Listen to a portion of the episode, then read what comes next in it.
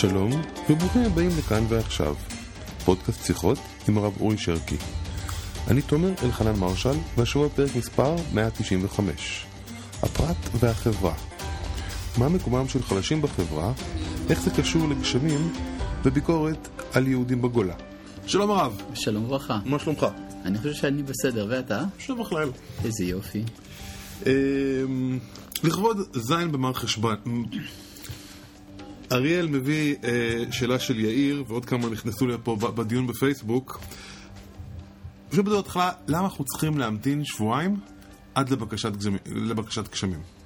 כי, נתחיל בפשטות של זה, לא לוקח שבועיים לאף אחד כבר להגיע, ל, אפילו אם אנחנו לוקחים עד הפרט, עד התמזה, עד המיסיסיפי, שבועיים לא לוקח לשום מקום. למה אנחנו עדיין שורים את המנהג הזה? טוב, אתה מבין שלא רוצים שיהיה גשם מיד בצאת סוקות. גם, וגם זה, גם את הסוכה לא לוקח שבועיים. גם על דרך הטבע זה גם לא כל כך מצוי. וזה שהזכירו את הטעם של עד שישוב אחרון שבישראל עד נהר פרת, אין הכוונה שזאת הסיבה. אלא זה חשוב להזכיר את גבולותיה של ארץ ישראל בהקשר של ירידת הגשמים. אוקיי. זה בעצם זאת הייתה הכוונה, לפתח את התודעה הזאת. של גבולות ארץ ישראל. נכון, ולכן גם מה שאמרו, למשל, שאדם שנמצא במרחק של יום אחד של הליכה מירושלים, אז הוא צריך להעלות את המעשר שני לירושלים ולא לפדות אותו. זה בכלל לא משנה האם היום אפשר לעבור מעבר ללוד, שזה הגבול המערבי, בפחות זמן או לא. זה בכלל לא משנה. כי אנחנו מדברים על דברים שהם, אפשר לומר, במידה מסוימת מהותיים, ולכן השינוי הטכנולוגי לא אמור, בעיקרון, לשנות משהו. לא, אני לא הבנתי. מה, מה הכוונה דברים מהותיים? מה ה... כמו גיל 13 לבר מצווה. שלכאורה היית צריך לבדוק את הבגרות הנפשית, המינית, ההתפתחותית של הילד. כפי שבאמת ככה הלכה לגבי בני נוח, שהם נהיים בני מצווה, ברגע שההתפתחות הנפשית היא מספקת. אוקיי. Okay. בעוד שאצלנו זה בדיוק 13 שנה. מה זה בא לומר? זה בא לומר שיש, במקביל לעולם הטבעי, יש עולם של קדושה. ובעולם של קדושה יש דברים שהם דווקאיים, כמו שלמשל במצוות ערכים. כשאתה בא לומר, ערכו של פלוני עליי, אתה בא לשלם את ערכו, בערכך כסף נפשות. אז התורה נותנת תעריף לכל גיל וגיל ולכל מין ומין. Mm-hmm. בלי לשאול כמה האדם הזה עולה בשוק. יש מה שנקרא דמי עליי ויש ערכי עליי. דמי עליי זה כמה אני שווה בשוק, ערכי עליי זה כמה אני שווה ביחס לקדושה המוחלטת. בוא, בוא נחזור רגע ל, ל, ל, לדרכים, כי, כי זה פחות, זה יותר ברור, אבל מה ערכי בזה שאומרים שיש לך שאנחנו מחכים את השבועיים האלה. כי, כי אנחנו רוצים את הגשם בשביל ארץ ישראל, הנותן מטר על פני ארץ ושולח מים על פני חוצות. אוקיי. מטר על פני ארץ זו ארץ ישראל וחוצות זה חוצה לארץ. אנחנו מבינים שהברכה לעולם כולו מקורה בארץ ישראל. ואין לך ברכה לעולם כולו יותר מן הגשמים, שגדול יום ירידת הגשמים ממתן תורה, שמתן תורה זה לישראל בלבד, והגשמים לעולם כולו. ולכן יש איזו חשיבות להזכיר את הגאווה הלאומית שיש לנו.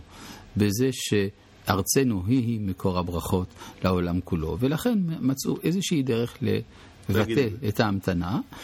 אז אמרו את זה עד שיבוא האחרון שבישראל לנהר פרת.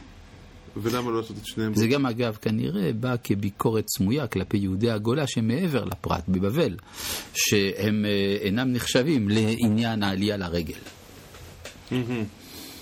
כל דבר, אתה אומר, נאמר בזמנו... בזה על פי איזה הקשר מסוים, כן. אוקיי. באותו עניין ובאולי ראייה רוחנית יותר, אה, להב לביא לקח את השאלה הזאת בשאלה מה היחס התורה, ל... אני כותב, יחס לאנשים, לאחרון שבעם, גם ברוחניות וגם בגשמיות, ב... בלימוד מהדבר הזה. ואיתו האוליה בן אחיסמך למטה דן.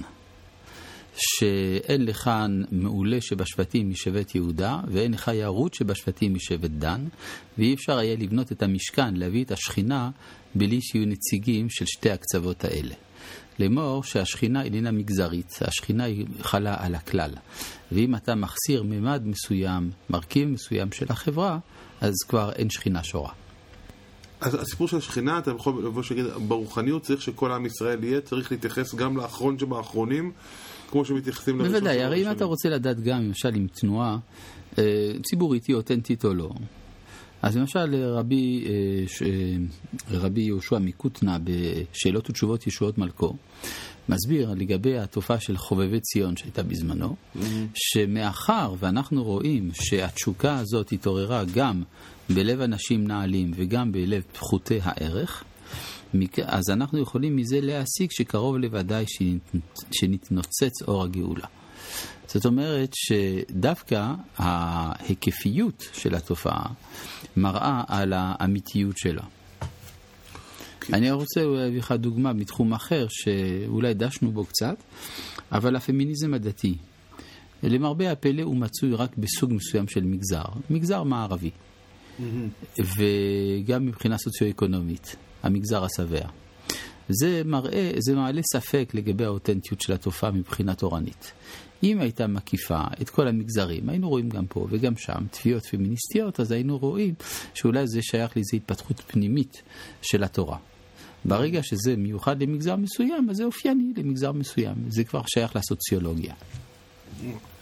ומה אנחנו יכולים להסיק בקשר לגשמיות של האחריות שלנו כיחיד וכחברה על העם? זה תמיד כך, זאת אומרת, חברה נשפטת על ידי היכולת שלה אה, לתת מקום לכל אחד ואחד לפי עניינו וכבודו. לא שכולם הם אותו הדבר, אבל שיש לכל אחד מקום. הרב קוק למשל באורות הקודש מדבר על זה שאריסטו אמר משפט שעניינו העולם שייך לצעירים. זאת אומרת שהחיים האמיתיים נמצאים אצל הדור הצעיר וכל השאר זה שאריות. אומר הרב קוק, זה מראה על הדלות של השיטה הזאת, שאיננה נותנת מקום לכל ו- כל אחד ואחד. בעוד שאצלנו מלאך השם צבאות בציון ונגד זקניו כבוד. זאת אומרת, חברה שאיננה נותנת, איננה יודעת איזה מקום לתת לזקן, זאת חברה חסרה במהותה. אצלנו רק הזקן, כאילו, נותנים לו... לא, ודאי, אה, חיצי גיבור שינונים, אה, אה, כי חיצים ביד גיבור, כן, בעיני הנעורים וכולי. זאת אומרת, אה, ברור שאתה לא תמצא במסורת היהודית פסילה של איזה מעמד שהוא, גם של עבדים והשפחות. כן, כעיני עבדים על ידי אדוניהם, כעיני שפחה על יד גבירתה. אוקיי. ואתה אומר כל אחד במקומו הוא ולא כולם שווים, אז הייתה... ברור, כי הרי יש לפעמים פיתוי לומר, טוב, אנחנו צריכים לפתור את הבעיה של כולם, אז בעצם כולם אותו הדבר. אין הבדל בין... ה- כן, איזה מין שוויוניות אה, שמתעלמת מהשונות שבחיים, ובסופו של דבר רוצחת את הייחודיות של הפרט. היותי איש זה היותי לא אישה גם. כן, זקן ולא צעיר, צעיר ולא זקן וכדומה. ואיך אני יודע, איך החברה צריכה לקחת את זה, איך, איך החברה מגיעה לדרך האמצע, למידה הנכונה? למה אתה מתכוון? אני אקח מצד אחד את הקומוניזם, מצד שני קפיטליזם כלל רדיקלי. שהוא צריך לפרט ומפרט שהוא צריך לכלל. כן, זאת אומרת שישנם משטרים שהעלו על נס את הכלל וביטלו את הערך של היחיד. היחיד אין לו מקום אלא במידת התקללותו בתוך הכלל, הוא נמחק מאחורי הכלל, לא דרכנו. ודאי שהוא דרכנו. ויש משטרים אינדיבידואליסטיים, לא דרכנו. גם לא דרכנו. דרכנו. אלא אומרת הברייתא של רבי ישמעאל, שמפרט שהוא צריך לכלל ומכלל שהוא צריך לפרט נדרשת התורה כולה. עכשיו, האם זאת אוטופיה, כן, או שזה דבר בר ביצוע? אה, בינתיים זה אוטופיה, כלומר בינתיים לא ראינו משטר שמצליח כאחד אה, לפתור את הבעיות הכפולות, כי למשל, אם אתה צריך למשל לתת אה, סל תרופות לתרופה יקרה ונדירה, לאותו יחיד הסובל. ברור שזה יבוא על חשבון היכולת לעזור למי- אה, לכמות יותר גדולה של נשים, הקופה היא מוגבלת. אז זה ברור שכהלכה למעשה אנחנו עדיין באוטופיה, אבל כשאיפה בוודאי שאנחנו שם.